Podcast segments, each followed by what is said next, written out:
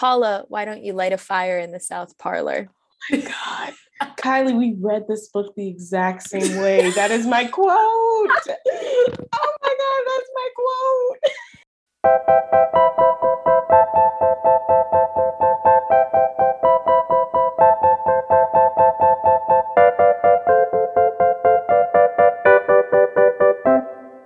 Hello, listeners. Thank you for tuning in to another episode of the Characters Chat. I'm Emily. I've got my co host here. Hello, that's me, co-host. I'm Kylie. Nice to nice to sit down with you all this week.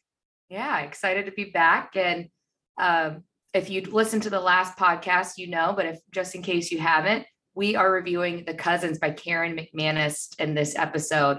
But we are not the only ones today. Ow, ow, I am ow. So happy to introduce a friend, now colleague, the one and only Jaleesa Cooley. So, welcome, Jaleesa. You are our first guest on the Characters Chat, and we're so excited to have you. Oh my gosh, I didn't realize I was the first guest. So one, I feel very special. You guys should have said that a long time ago. Um, but very, very excited to be here. uh, Jaleesa was um, cornered by me. I would just text her. I was like, "Yo, you read? Want to be a guest?"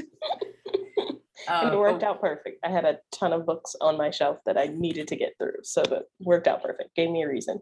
Absolutely. Tell us a little like what brought you to the cousins? Like, did you want to read anything by Karen McManus before, or like was it just the description? So I am one of those people that are subscribed to just like a ton of newsletters. And of course, newsletters always have like their roundups of books like every so often. So I have like a Goodreads account, which is, I mean, it's like 60, 70 books long at this point. I always, anytime my newsletter comes out and it has like a roundup of books, I read all of the descriptions and I'm like, ooh, add it to the list, add it to the list. Um, so this one had just kind of been sitting on the list for a while, but honestly, the like cover pulled me in. Like it's so like spooky, and I'm like, what is like what is this all about? So I was definitely intrigued. For It is. the folks listening at home who have no idea what the cousins is and hasn't seen the cover, the cover, let's describe it, shall we? It's um It's typical Karen McManus. If you've read uh, One of Us is Lying, it still has like follows her branding of faces with X's on them and like that uh, written in blood font. That's the best way to, in like a creepy setting. Yeah, Yes. that's perfect. tagline is family first always. Mm. It almost looks like gothic. Does Yeah. it not? Yeah, well, gothic she like is a thriller writer, so I guess Yeah. that's what she goes for. Um, thanks to everyone who's tuned in to our first two episodes so far. You can listen to them wherever you get your podcast. We have reviewed Evelyn Hugo and Pride and Prejudice, where we did a book movie comparison. Um, so listen in, give us feedback. We're we're excited to hear from you all, and just keep on reviewing some books. Yes, and on the note about feedback, you can reach out to us via email if you prefer that, or on social media. But first, our email address is characterspodchat at gmail.com. And then our Instagram, our Twitter, our TikTok is characters chat. Um, so you can reach out, you know, give us your thoughts about the cousins or, you know, any book. We will read your um, your input and we'll judge your input, but we'll judge it so nicely. um, and for those of you who might be new here, you know, we are an amateur book club. We just gather friends, re- read a book, review a book, have a few laughs along the way. You know, don't take anything we say too seriously. We're just out here having a good time and like wine and white claws along the way. So, and at the end of every episode, we're going to tease the next book. So stay tuned and you'll hear what we're going to be reviewing next. Yes, the thought of someone taking what we say seriously just really got me. Right. um oh, but on that note, this is serious. If you don't like spoilers, we are about to spoil the whole book and this is a YA thriller. So there are things to be spoiled. So if you're going to be mad at us, stop listening now. But okay, should we jump in? Absolutely. Um, I'm going to start things off today with the book synopsis. So, the cousins, Karen McManus. Cousins Millie, Aubrey, and Jonah are unwittingly thrown into the mystery of a lifetime when their estranged and extremely wealthy grandmother reaches out to them and invites them to work at her island resort for the summer out of the blue. The invite came as a shock, Their grandmother had cut off her own children years before the cousins were born. Why the invite? Why now? They head out to the exclusive island and are received with a less than enthusiastic welcome. As the summer rolls on, they learn more about themselves, their secrets, and the story behind the stories, and what led to their family split. Come for the New England Who Done It, centered on a family that feels kind of like the Kennedys, but stay for the betrayal, shame, and deadly family secrets. Kylie. that was great. That was great. Thank you. Thank you. that was incredible. And Thank you. The the plots, I can't wait to get into that and talk them through because like our typical podcast, we don't talk about it until we record. So all of our takes are fresh with each other and we bounce it off. So I'm very into this one.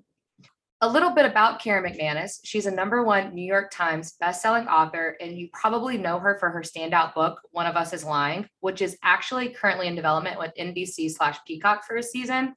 So best of luck to Karen and can't wait to see what comes out of that one. She excels in young adult thrillers and complicated plots that will have you guessing the whole time, which I love how Kylie, like you noted at that in the summary. In an interview with Shondaland, she sat down with Scott Newmer to discuss her works, including The Cousins, which was her first um, her first novel that wasn't a part of like the One of Us is Lying series. It was actually her. So she wrote it fourth, but she thought of this idea first, and Ooh. then she couldn't like she got just One of Us is Lying down on paper. Um, and with this book, while she was writing The Cousins, she talked about how she needed to be disciplined and how it was just different from the other. So she took her outline more seriously. And since it was also not her first time writing, she like learned so much um, and was able to apply it to this one. And a little fun fact about her, she wrote her first book at eight years old. Oh, I love that. I really love that. Can you? Can you I imagine? Think, no, no. I think I wrote a chapter of a book when I was um, like 12, and then that was the end of my entire writing career. same, same. I think I wrote like like my friend had just gotten like a you guys remember those mini laptops like what happened to those yeah anyways one of my friends got one for like christmas and i remember i was at her house and she like fell asleep and i like wrote a chapter in a book never saw it again don't know what i was writing about don't know what happened to the mini laptop but yeah the lost story I, I hope to find that again. I, I'm sorry. I hope that she immediately saw it and was like, "Oh, interesting." Probably like delete. This is trash. Like, hmm, I wonder what chapter two is going to look like. Right. she becomes an editor at 12. Yeah. Oh my gosh. I love that. Um, okay, Emily, thank you for that. Learned a little bit more about Karen McManus. What a cool lady. Um, shall we? Oh, just a little bit of premise for people listening at home. If this is your first episode that you're jumping into, we are now running into the characters chat segments. Um, we have a few segments that are standing. We're going to do them every episode. We'll ask the same questions over and over. So you can also answer the questions at home if you want. Um, but then we have some special ones that are unique to each book that we read. So here we go. We're going to start off with our bread and butter, baby, the characters themselves. Um, this story had so many different players, uh, like kind of at every turn, and a lot of them while they maybe weren't like important, they had something essential to add to the story. So buckle up. We're going to start with the story family tree. And at the top of it, uh, Abraham and Mildred's story, our matriarch and patriarch. And then you have the firstborn son, Adam's story. After Adam's story, we have Anders' story. And then we have the only story daughter of uh, Abraham and Mildred. That's Allison's story. And then we have Archer's story and then we'll roll immediately into the children who are the plot points of the story. So, Jaleesa, tell us the first one. Yes, so probably the loudest out of the bunch, the probably most memorable of the cousins, Millie story. I loved that. Um, okay, next is Aubrey's story. She is the daughter of Adam. And then we have Jonah's story. And then we are going to jump into wild cards. These are not stories, but they are important. So, first wild card, we have good old Donald Camden. He is the family lawyer. And we have Teresa Ryan, who is Mildred's direct assistant. And then we have Dr. Fred Baxter. He was the family doctor for the stories all growing up. And his granddaughter is Hazel, who pops in to talk to the grandkids. next wild card is Chaz the bartender, and he is a main bartender at one of the bars on the resort. Nice. And then another wild card, uh, Matt Ryan. He's kind of back in time with the story adults, but when they were teens. Right. And with Matt Ryan is Kayla Dugas. She is one of the friends of the of the story children. Um, and we'll get into that a little bit later. Um, another wild card we will get into a little later is JT. Very important, but that is all we'll say right now. And then ending things up with just the North family as a unit, the whole North family. And I won't say anything else about that. Oh my gosh, so many characters. We know that's a lot, but if you've read the book, you, you're hearing these names and you're calling them out. So, our first standing segment is always who are you hanging with? What activity are you doing? Kylie, give it to me. Who, who? I feel like you might be able to already guess this. Um, I'm hanging out with a young Archer story. I knew it. because um uh, i'm sorry especially if he grows up to play guitar in a local band um that's so up my alley i would play guitar with him on a beach and we'd probably you know party a little drink a little like if we kissed gosh i'd be okay say? with it You know, things happen. two best friends are they gonna kiss that would be us Jaleesa. Jaleesa. So I am, this is a really interesting answer, like based on what I will say later, but I'm probably going to be hanging with Millie. Um, I feel like she's like, you know, the friend you love to hate, but you really love to hang out with her. She's a fun time. Like, you know, every time she was like the one trying to get the party started, even though her cousins were like not having it. Um, and she was just like always ready to go for it. So I'm definitely hanging out with Millie. In this specific scene, would probably be like in college, sneaking some wine or something before we go to a party. Like, that that's the girl for that. That's interesting. She is because like the whole book starts with her at the bar, like she's 17 and this old man's hitting on her and she's just like confident as all get out with it. Like she deserved to be there. Love that energy. That's fun. Um, I am going to hang out with Mildred story. what You would, you would. I- I would. is- yes. you I would love to hang out with her and and just kind of like shoot the shit. You Mm. know, I see I want to like go go on the resort and like learn all the ins and out kind of thing and like really see how it operates and like how they built it. interesting That is such an Emily answer. I did, but at the same time, I was really expecting some shenanigans from Emily. So I'm surprised that she's like, no, I'm going in for the history and the culture. Well, I feel like eh, it's uh, because it's it, this is not in the book. This is like not anything related to the point, but I'm like, there's got to be a, a, a drug ring or something like that on here. Oh, Some kind of under underground something like that. Well, never mind. Before I spoil too much. That's interesting. Mildred, would you hang out with a younger Mildred or would you hang out with Mildred today? the actual Mildred. Uh, dun, dun, dun. Uh, oh, it would be it would be probably like a, a younger like as they're building it uh kind of thing. oh, that that would be cool. It'd Yeah. probably be stressful. I'd imagine. I don't know. I don't know what it's like to build a resort. Okay. the No next segment it's our standing segment who wins in a fight you have to set up who is fighting maybe why they're fighting what they're fighting about um, and then who would win Jaleesa, i'm going to start with you Okay, so to set this up, I'm going to go with, and this is going to sound really terrible, but I'm going to go with Mildred's story and um, Teresa, I guess. what and they are fighting for you know essentially what the entire book is about the power the money all of that um and like the way the book is set up with teresa seeming to be like her like kind of like i don't want to say pet but like just the woman that does everything for her and it's just like always two steps behind her i think it will make for a very interesting fight because i'm pretty sure teresa would win, would win. oh my god i would watch that I would I'm a little angry because that was literally what mine was going to be.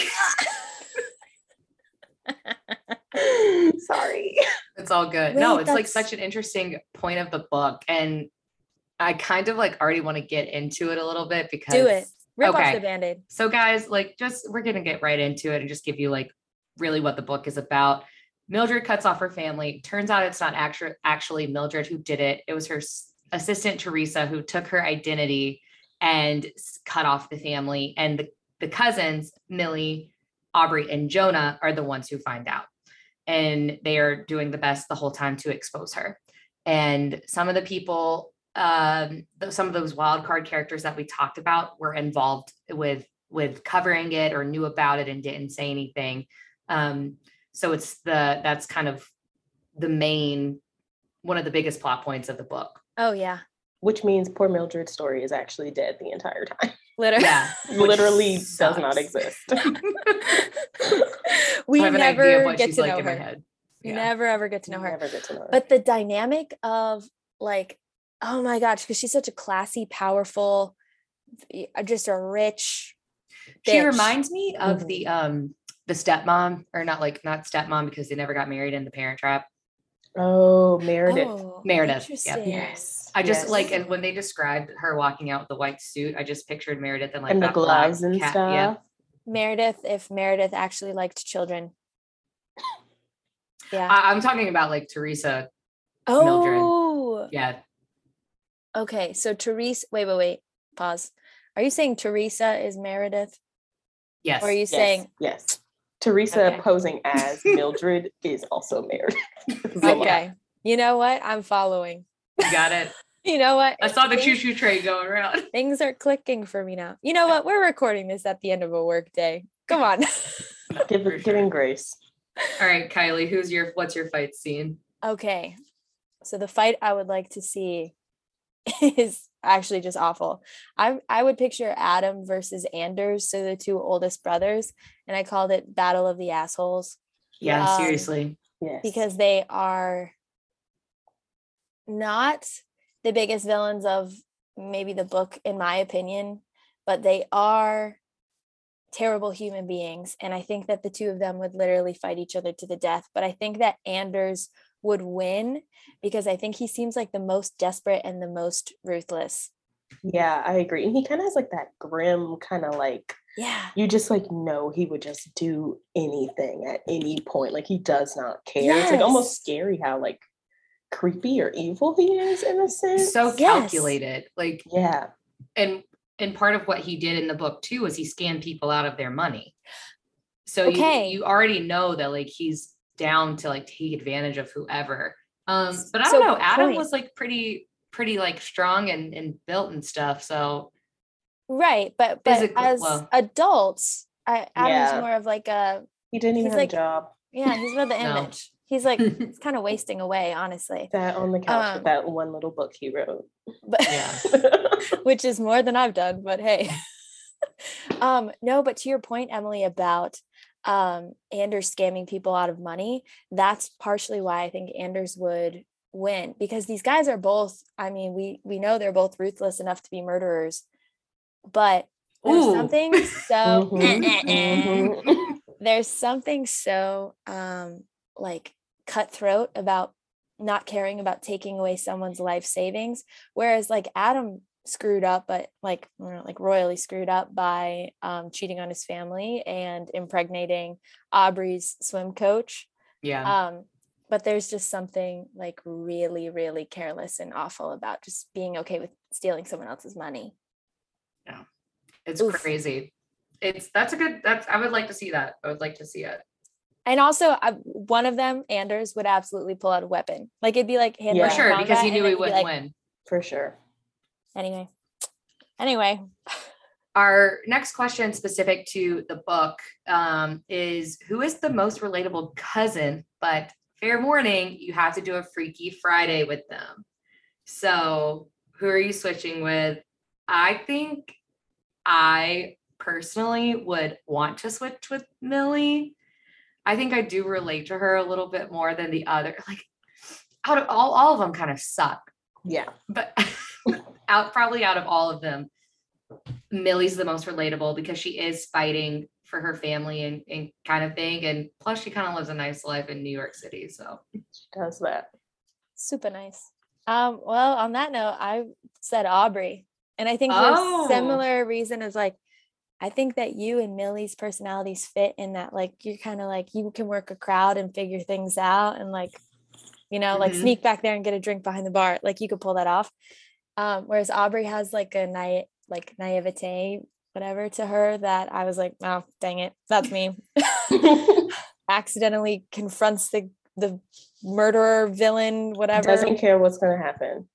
Sees the window open and is like, oh yeah, they left that like they didn't leave that open. That's just meant for me. Like, right you sneak in with one purpose and then you end up in the middle of the worst thing ever it's like that's relatable Jaleesa, who would you do so this is actually perfect because I said Jonah. Love that.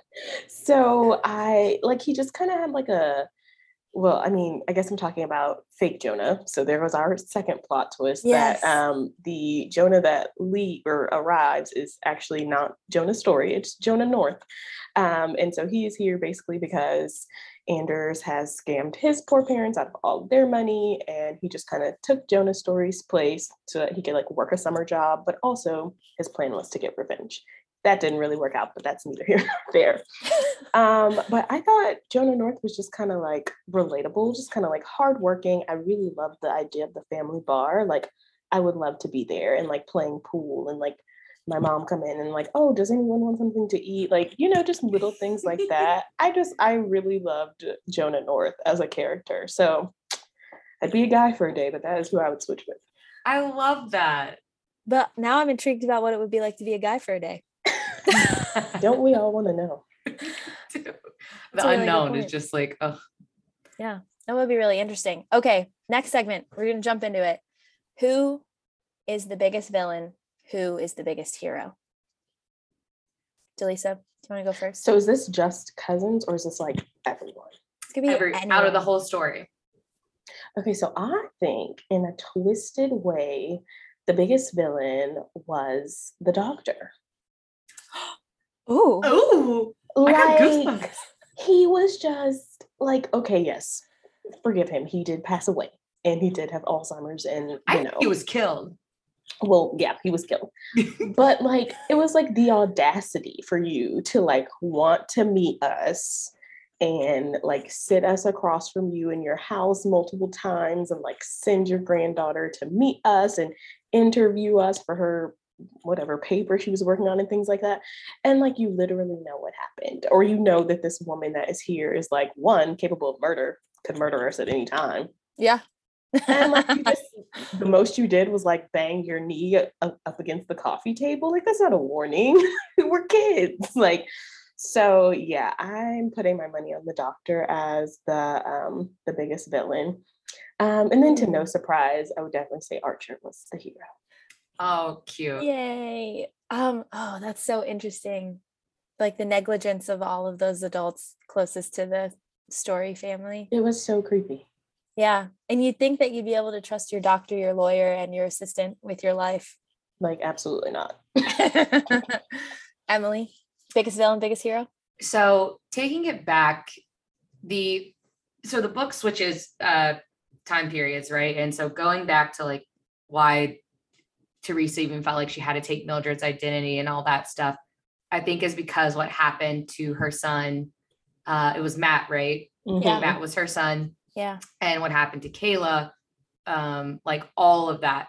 So I think the biggest villains are actually um, Anders and Adam, considering they they killed Matt, like they threw him out in the ocean or like whatever the hell, hell they did to him, um, and just how they treated the people around them even after that incident. Yeah. Something about money making them think that they could just do whatever they wanted. Mhm. and then they careless of lives. continued to be villains like in the end when Right. everything was like done with like yeah they still oh gosh adam was like second up for me because he was just absolutely the worst like Terrible. at the end to like take no responsibility for anything at all i was just like oh this guy is oh, Trash. yeah and then I put for the biggest hero, I did say Aubrey because she did um like she saw the what she she did go to confront the group. She didn't think it through very well. Mhm. Um, but she, you know, tried to save the day and confronted the villain. Yeah. So- Yeah. and she stood up for herself. She stood up to her dad.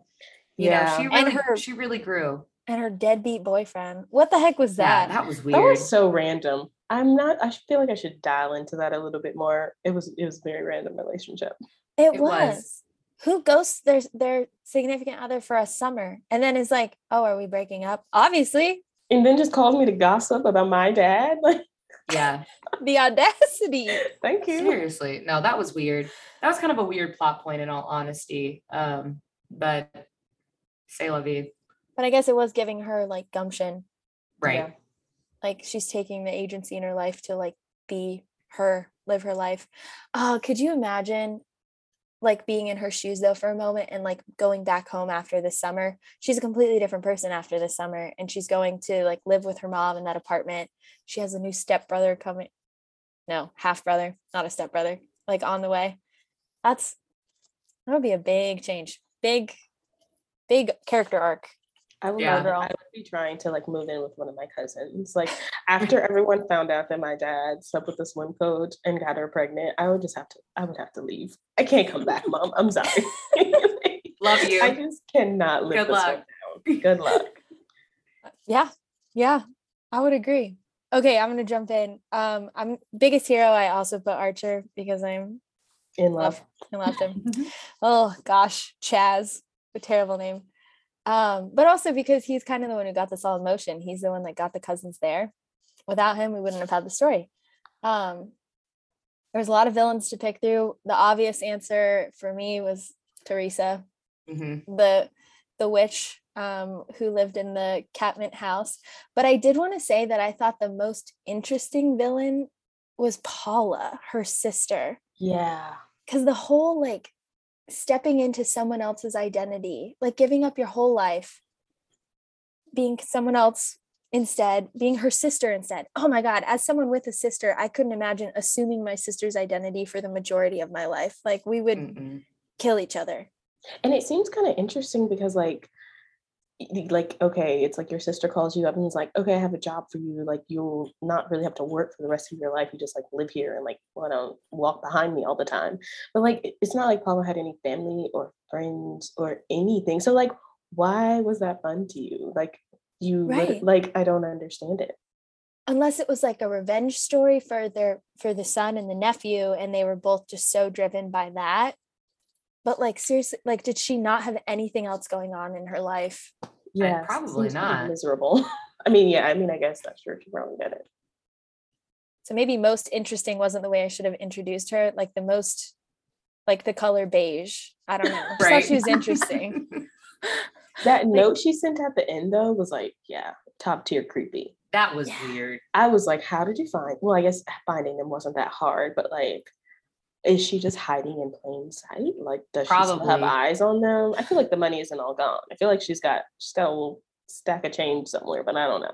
The She's like- parallels between her and Jonah North were kind of interesting. So I, I did like that note at the end because she was like, I know what it's like to assume someone's identity. And you're just like, Mhm. you son of a bitch. sneaky but i guess that would be very much like the color beige to just hide in plain sight Mhm. she's good Very at it she'd be a great secret agent maybe that's what she is i don't know that's interesting okay jumping forward cousin specific who was the worst story in the whole family tree So this is why I said my earlier answer was going to be a little odd because I thought the worst cousin was Millie. She was very as whiny. much as she was like fun and like spontaneous and like just went with it. I I personally hate people that don't think before they like act or speak. And she's like a hot. oh God, you probably hate me. Learn She's like. I didn't want to do this podcast. we we spent so much time together. I had no choice but to love you. Um, but yeah, I like some of the things that she would do or say. I was just like, oh my god, this girl is like making me pull my hair out. And of course, it was all coming from like a place of love. But I mean, sorry, she's got two really great cousins, so she kind of had to be the worst one. yeah. true that's interesting that you say she has two great cousins because one of them is Is not her cousin. You're right. So then on that note, JT was the worst cousin for me. The fact that he and his dad could show up and make a scene at their Yeah. party, like, okay, get over yourself. Yeah, that and was like he didn't like tell the truth. Like you, I mean, Mhm. whatever Jonah North actually wanted to come do was like his own thing, but like you set this up for him. Like, why didn't you kind of tell your dad that side of things? Yeah, it's a great point. no, that is a good point. Me, I just I'm gonna stick with like my villains of Adam and Archer or um Adam and Anders completely. Bays were Not killing Archer. me. I know. Bays, The A's were A's were killing me. Um, Adam and Anders because it was just like eh, if you if you would have shrunk your vi- like took a m- moment to see the big picture and like how insignificant your life is and all of it like none of this would have happened Yeah. Very true. Yeah. That they could just toy with people's lives. It's it's disgusting interesting. it's like such a Can we privilege just spend some time thinking through how Kayla and Matt really got under their skin? Because I really loved it. Like I, that was one of my best, like favorite moments of the flashbacks Uh-huh. was when like Allison would either like go off on Adam about like Kayla or like, I mean, her chasing Matt was like very sad, but also at the same time, it was just like, oh, this is like, I'm, I'm like into it.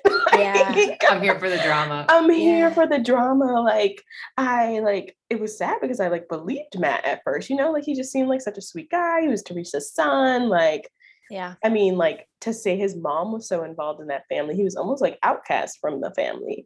So when Allison gave him a shot, I was like, oh my God, he like played her. It was, I mean, that was good drama. That was Uh-huh. like 10 out of 10. I almost put Kayla as my biggest hero Hmm, as like a twist, only because she's clearly living her best life. clearly. She Everyone was just damn. falling in love with her left, right, and center. So fun. Um, but then also that she then spent the remainder of her life trying to like get justice for Matt and like figure out what was going on. Like it's interesting. That was pretty sweet. all right our next standing segment is a fun one our surprise discussion question so i'm happy to go first i would love to know did this book hook you immediately or did it take some time to get into for me it took a little bit but like not too long and by the time they were like on the island i was zooming Okay, yeah. I w- will 100% agree with you and I can tell you exactly when I was like, "Oh."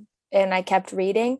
It was literally it was really early on. It was when Donald Camden the lawyer pulled them into his office and tried to give them a job on the movie set. oh mhm. And kind of from that moment on I was like, I am so sus about everybody in the book. I just wanted to know the secrets. The secrets. It took me so long.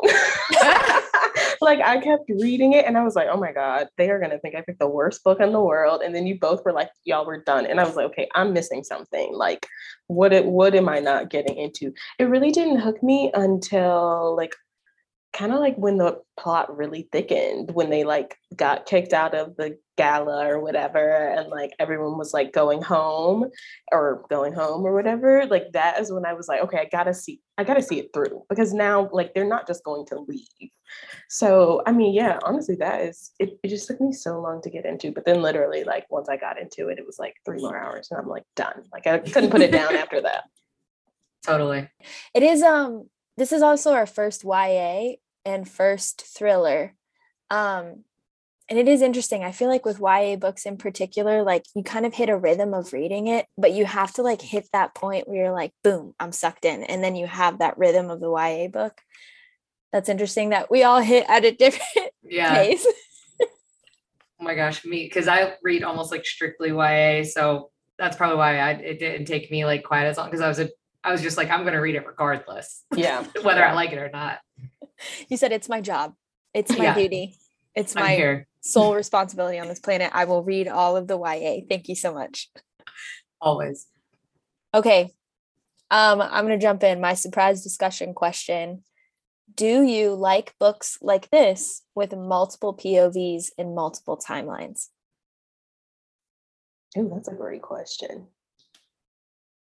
okay i will i've got like big beef with some of this so i'm so glad i get to unload some of this I love multiple, I love multiple POVs and multiple timelines if they're done right. I don't want to feel like the same story is being told like just from a different lens. I don't think that does it well. I think it slows the timing of it. same thing with um like switching POV or uh timelines. Like I don't want to feel like I'm getting whiplash going back and forth. Um I run into I really don't like it when the book's done and it's just one POV and then a second book comes out and it's a separate POV. I think that's almost this is going to sound really bad, but I think it's lazy writing because like you could have packaged it all together and done it really well, but now I have to spend 15 more dollars on a book. Um, so that's like my little soapbox ab- about that kind of stuff. So yes, Uh, do you it has to be hate done. Do you hate the Twilight series that it came out with the Edward POV then years later? First of all, like yes, yes, I did. Same thing with Fifty Shades of Grey. Like, uh, yeah, it wasn't. First of all, re- rereading Twilight, you're like, this is not good.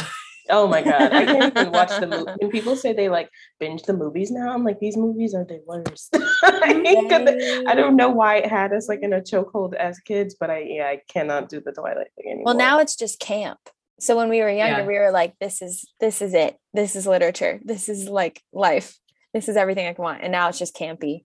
Yeah. Yeah. And if you've been keeping up with our podcast, then you know uh, Kylie and I have a rule to mention Twilight, everyone. So thank you for bringing that up. That was Twilight. perfect. Twilight and Little Women. Boom. Easter eggs. Check.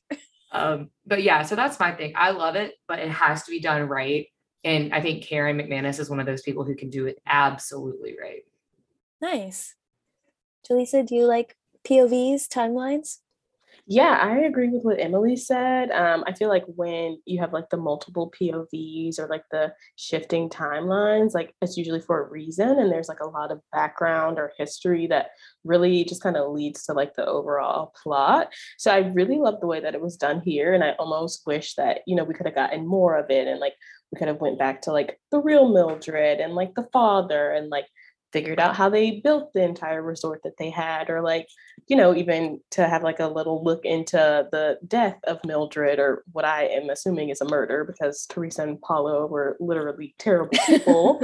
um, but yeah, like I, I feel like the the shifting timelines, the different POVs, it really just makes for a great story. So I'm all for it. Nice. I would agree. I want the author to try to confuse me. Like Yeah. really just throw me in there. Like let's see what happens.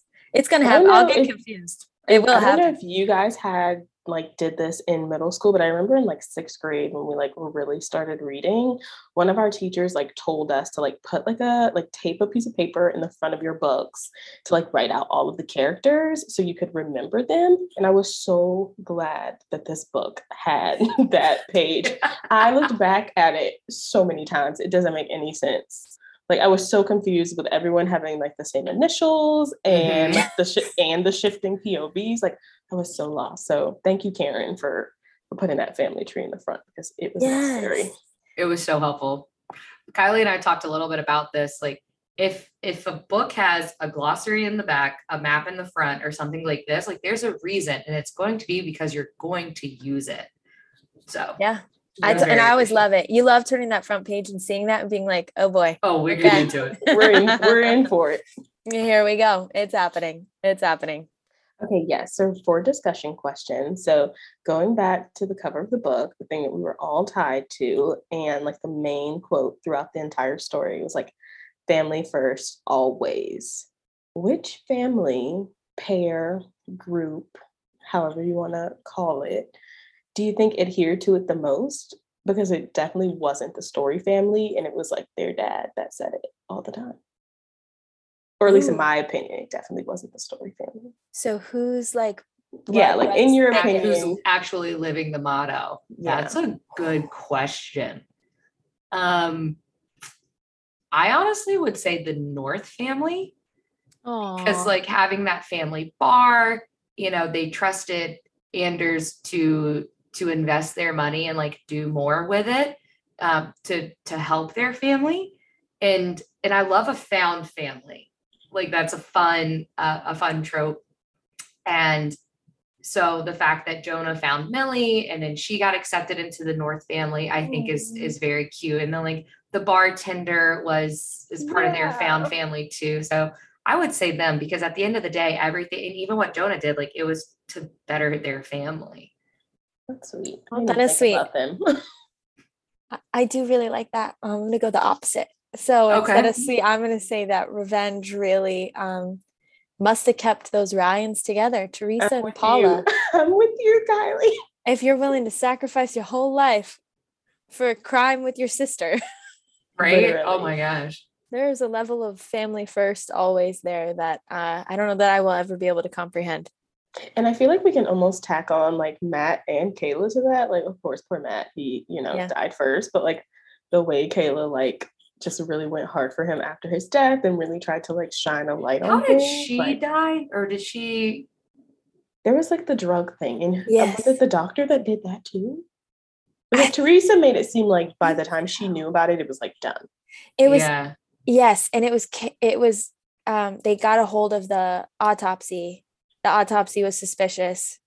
Um, it was it was the doctor's granddaughter who Yeah, found yeah, it when she was going through everything, and then they showed it to her sis Kayla's sister, Ona. Una or something. Yeah. and Ona is the one who was like, "That's that was not in the original autopsy. The drugs in her system." I think that was an Adam Anders Yeah, I think it was. and doctor like kind of all working together there, or maybe it was just the doctor stepping That in damn because she was. Oh, it was because she was getting too close to the truth, right? It was the doctor and Donald because she kept calling Donald. Yes. yes. Oh my God, we're surrounded by villains. They uh, really, Really? honestly. This island has a high population. Like it's a small, it's a small population of people, high population of criminals. Which is surprising. to that note, and I always have to look for like the well, that didn't make sense in every book I read. Did it not like did no one was there like a, a period of hiding for Teresa to become Mildred? Like no one I don't I, mean there was like two trusted people that knew what was going on. Like there was no no one worked at the gas station, the library, no one else knew what Mildred looked like for them to be like, oh yeah, that's her. That's a good point. I think because she became such a recluse after like an estranged the family kind of thing, she wasn't out in public a lot. Yeah. So it was probably a little bit easier. And with probably like Paula and Teresa, was probably easy for her to look like Teresa because they were sisters. So that's what I had to guess. Like, and then if you have all of these people, like the lawyer, the doctor, yeah, that's her. yeah. I mean, and and she knew what she looked like. She was with her every single day. Like, they had more money than like that. God. So Yeah. they could just pay for whatever they wanted. I guess she probably always stayed like pretty covered up too. So mhm, I'm sure she wasn't just like walking down the road, like chilling at the park or anything. right. What was interesting though is that they were really involved in the community, like the stories, Mildred, Abraham, and their kids. Like you, like they go into town and their photos are everywhere, like whatever from way back when. yeah, that's a good point. So it, i- that is interesting though that like people from the t- I guess they are the family gossip. It's they're like the Kennedys of their island, so maybe they're more just like the gossips, like they're just like on a pedestal and people don't really know them. But you think somebody from town would be like, Wait a second. That's not her. right. And that's know. not Teresa. Teresa and Paula couldn't have looked that much alike for her to just slip in. Who but- knows? But, But regardless. gaslighting, gaslighting. I guess if you've got the town lawyer and the town doctor going, no, that's them, no, that's them, you'd be like, "Mm, well, surely it must be them. But she had like all, yeah. I mean, something had to have happened because like she wore gloves to cover up a birthmark. Yeah, So I don't. interesting. They might have killed anyone else that said anything. Very good They, point. they were just killing people. So There could be more bodies we just don't know about. very true. Wow, that's a great point. Well, this seems like a perfect segue into what's your favorite quote? I'll go first. My favorite quote, it's a quick one. Uh it's not very deep. It's Paula, why don't you light a fire in the south parlor? my God. Kylie, we read this book the exact same way. That is my quote. Oh my God, that's my quote. That was the moment, like, that was so creepy. And like, once you figure out what the fire actually was, it's like, so you guys knew this day was coming. You knew what you did was wrong, but you had an escape plan. And like, you weren't going down without a fight. Like, oh, I love that picked this. I do too. And it's also like in all of it, it was such a, I think it was so eerie because it's so calm. Like it's still so like business as usual. We don't, we're rich, we're wealthy, we don't ruffle our feathers. Like we're not. It we have just fire calm. spend this summer. Why don't you light a fire in the south parlor? I like picture in my mind like she like obviously lights the house on fire and then like runs out the back door and is in like this mini coupe and like takes off like a fake wig or something to like like she already has her bags packed like they had this plan and like also it must be like pretty sad to have like given up your entire life to go live with and pretend to be your sister and then leave her there to die Literally. Why did I not think of that until you said that just That then? is pretty pretty fucked up but hey i guess if that was the plan then you got to see it through I mean, I thought they were shells of themselves at that point. They weren't. yeah So I guess losing her sister, she had lost her a long time ago. But that's I had. How had I not thought of that? That she was literally like goodbye. Yeah, she got out of there literally never and did see quick. Dang. Um, so I did not have that quote. I forget what this was in context to, and I can't, I don't even have the page number. So sorry about that. But this one is they snake their way into your heart and soul, burying so deep that the very idea of exposing them feels like losing a part of yourself. oh my god what were they talking about I don't remember. yeah, now I'm trying to remember that too. That feels like a family reference. I think it was something about Allison, like Yeah. feeling that way. Um, if I had my Kindle on me, I could like give a little bit more context, but I don't have it. Snake their way into your- And exposing them feels like, gosh, losing part of yourself. That does feel like an Allison, not to project because we could be getting this totally wrong, but that does feel like almost justification for why she didn't say she something. knew, yeah, because she knew. Um, Which okay, can, problematic. Like I, I get like at the end, Archer, like that her and Archer having this moment of like reconciliation, but if she, her knowing that her two oldest brothers had a hand in in the death of of like people from their hometown or whatever, and her never saying something was like is just awful. That's objectively yeah. Terrible. they killed the father of her unborn or Yeah. of her unborn child. and like to think that she was like there that night and like basically walked up on them doing it like was there when they were like finished like how did you sleep at night but i guess she was you know pretty fucked up in her own way so i guess not well Yeah, true. And I guess the guilt of witnessing that, like you might feel like family first always, like you Mhm. can't, yeah, like exposing them is losing part of yourself. I don't know that she would be complicit too. So she, her turning them in gets herself in trouble. But God, even after all the the news comes out at the end, does she not want to step forward and be like, I did see some suspicious things right that I don't know, night? maybe there will be a, a second book or something. you know what's come- interesting that i'm just thinking about like i don't think we really ever learned like why the parents kind of just stopped talking Oh, like i mean archer themselves? disappeared archer like you know fell off the face of the earth but like there were like a few memories from the cousins of them being together as kids and then they like the parents just kind of like That's a good point. stopped Maybe shame, guilt, and shame Yeah. run run real deep. Maybe i it was don't because imagine like i really want to be friends with adam and anders Right. but hey Ugh. Yeah. maybe it was something like, look, mom's not cutting like we're not like we don't have to play nice with each other, like if we're not getting any money out of this. So what's the freaking point? Ah, that's so interesting. It usually is you hear about big families or like loving families that fall apart. And it is interesting that money is so often like, Mhm. yeah Right at the root of it. factor. yeah, And like the matriarch who held them together was no longer holding them. So I think probably just like crumbled. blame each other for that too. Mm-hmm. Oof. Oof. Well, that seems like a fine opportunity to move into plot twists. Absolutely. So we've covered a lot of them throughout the podcast in in a typical thriller fashion. This one is loaded with them. I think the very first one we uncover is probably uh Jonah's story in air quotes is not Jonah's story. He's Jonah North. Um, and it got caught because he he was eating uh, shrimp. And Milly noticed. Uh, so that's probably the first plot twist I, I think that we really get into. Can I just say how like legitimately how relieved I was when I learned that plot twist because the sexual like- tension between Milly and Jonah, their cousins, was so poignant weird. and weird. It was so weird. And Yeah. I thought that that was the plot twist. Like, So so, I like thought- the whole thing. Like, I was like, this is an incest story? Like, what did I just walk into? right? And I knew I was like, one of them's not related, but for a while I was like, is it gonna be Milly? Is Mm. she like um so that's what when it kind of was coming out about um oh, the pregnancy. the pregnancy, I was like, oh my gosh, like did her dad just like marry in and and be a, a cover up? Because Allison and her first and her first husband um got divorced, so she's a single single parent. So I was like, oh my gosh, is this covering up? But then no, it's he is is from a different family, which like thank God, because I was getting Thank weird. God. it was God. like it was too real. It was too palpable. Like you guys Mhm. are you guys are related. What state are we in? Yeah. Uh Massachusetts. So yeah. Ooh. Questionable.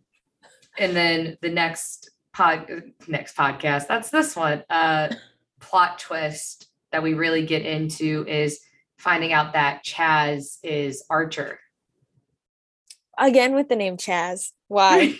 It's, it seemed like such a bartender name, though. Like, of course, there's a bartender named Chaz on a Uh, resort He's in the, Massachusetts with 100 people. Of he's the course there is. local townie. Like of course Chaz plays in the band and of it's course. africa by toto yeah, of course. Of course. Okay, a plot twist that I wanted to just mention because I feel like it was a plot twist in its own way was Allison getting pregnant. Yeah. Not that it was shocking because we kind of all saw that coming, Mhm. but it was also, and like no blame on her here, but it was also kind of the event that triggered Adam and Anders and some death and more all death. the crazy. Yeah. So it was a twist that changed their the course of their lives. that's a good point Also, Jaleesa, oof. any from your perspective like any plot plot twist that we haven't hit on Hmm. I didn't actually write one down, but let me just take a, a scan through the entire book that was filled with them. right it was so many Um, Let's think. You could kind of just like point. i think we've hit them in all honesty because the next segment's the ending which Yeah. baby Is the entire thing. Okay. So, yeah. the plot twist of all plot twists. yeah um, so like we've been discussing the, the the ending the final plot twist the final reveal and unraveling of of the cousins by karen mcmanus is that mildred's story is not mildred's story bum bum bum. Were you shocked? Was anybody surprised by that? I was absolutely shocked when when they when Aubrey sent the text about the birthmark, it still didn't hit me. So I was like, okay, what about a birthmark? What's a birthmark? Like, what's going on? But I'm obviously at this point, I'm like frantically reading. And then when everyone else like comes to the realization, and then I do also, I was like, oh my god. That's when you're like you you flip the page and you just like quickly skim it to like see what the last word is you're like okay something No hasn't one's gonna happened yet. die so then you like yeah. because I- that was wild. And then, of course, like once it all comes out and Mildred or Teresa is dead, there's no money uh, really left for any of the kids or the grandkids. Um, and Can we just take a step back and talk about the fi- one, the fire? So the the whole house goes up into flames. Paula, which was Teresa, even though Teresa was Mildred, anyways. Are you following at home? Does that make Right. sense? Paula lights the house on fire per Teresa's direction. This was clearly their plan all along. But would you guys have taken Teresa out or would you have left her there to burn? Because I was going to leave her there. If I was Archer, I was getting me and Aubrey out the house. I would get them out the Oh. first, but I would also take her in so like she can be questioned by the police. I was going to leave her there to die. I'm sorry. I'm so- we were already on the second floor. We're already like kind of hurt. Smoke is everywhere. It's me or it's us or you at this point. I don't Yeah. have time. I think, sorry. in all honesty, I probably would have thrown Teresa out the window, like on a bush or something, to like cushion her fall. But I, but she's the only like proof that that wasn't Mildred. Like the only DNA. How did, wh- what? Where did Cameron go? Who's- David Cameron. Who was Cameron? Isn't that the Yeah. lawyer? Oh, oh Dave, Donald Dave Camden. He Yo, went oh, to jail. yeah. he went Right. to jail. They caught him. He did not- David Cameron's the former prime He's like- Cameron, and I was like, surely it's David Cameron. oh God. Yeah, you're right. Donald Camden. yeah. he He's did somewhere. not get away in time. He went to jail. That's right. That's right. Oh god. Straight to jail. Straight to jail. I was gonna say the not the the money being gone maybe surprised me even more than I'm surprised they blew the through it. identity. Yeah. Right. Yeah.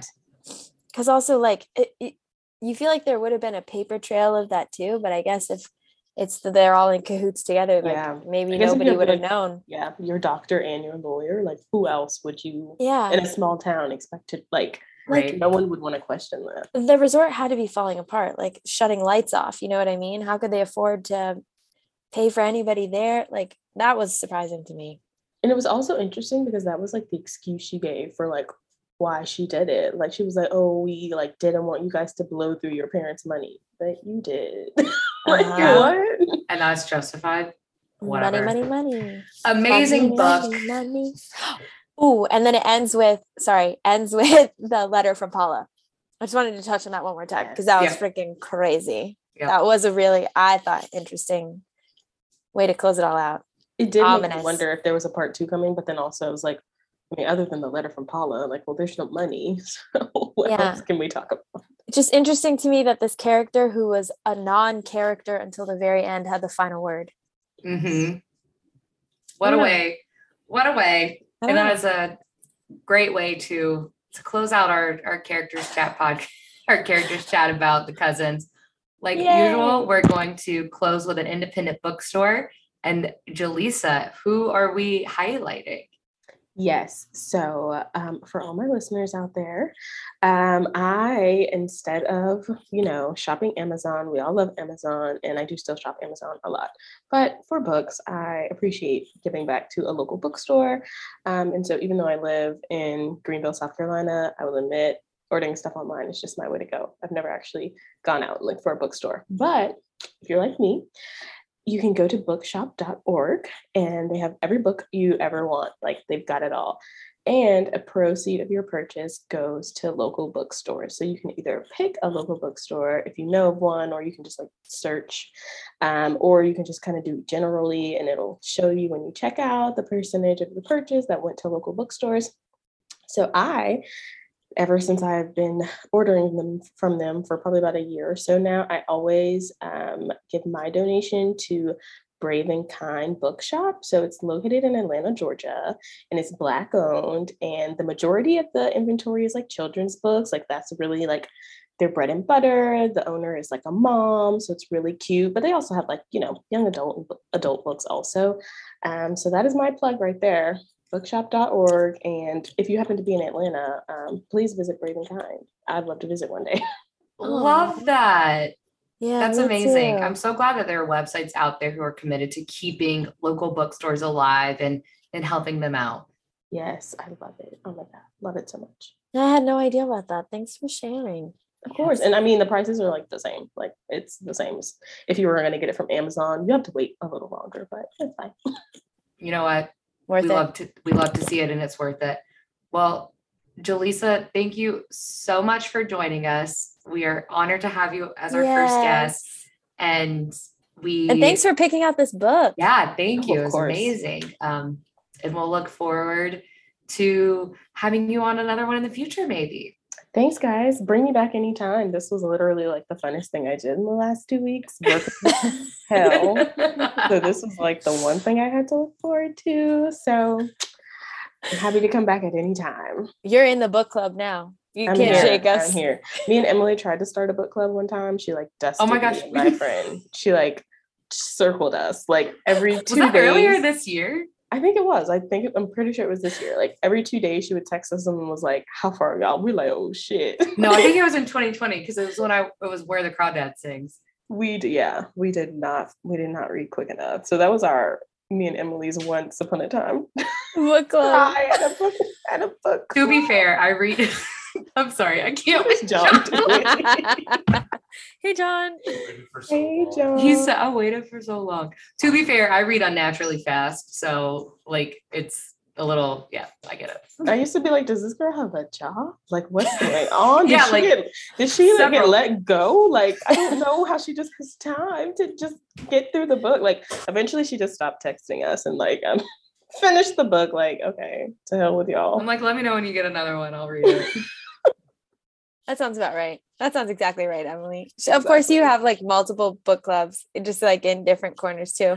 no, everyone just comes to me and like, what do I read? I'm like, oh, you should read this. Like, tell me what you think, and I just never hear from them again. like, okay. Thank you so much, Jaleesa. We really appreciate you coming. And thank you, everybody, for listening and reading and sticking with us. That's really, honestly, super generous of you. Um, I wanted to plug our socials one more time. So if you want to share feedback on the episode or the book or literally whatever you want, we'll read it. Uh, our email is characterspodchat at gmail.com. And then our Instagram, our Twitter, our TikTok is characters chat. Um, so yeah, check us out there or uh, I don't know, pressure us to post more. Maybe that'll work. don't do Maybe. that, guys. All we both have full-time jobs. We're hanging on. We're hanging in there. Yeah. That's okay. But yeah, thank you guys for listening.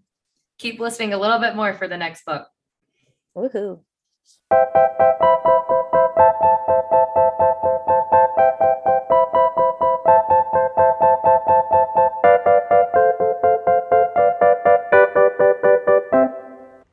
You're still here? Just kidding. Thank you again so much for listening. Thank you for reading. Thank you for loving books. Your prize for making it this far is a tease at our next book club book. We're going to read The Last Thing He Told Me by Laura Dave, and our guest will be Jessica Ormond. Looking forward to this. A quick thank you to my brother Luke Schaefer for, be- for our jingle, and a thank you to you for being so cool. Chat with you soon.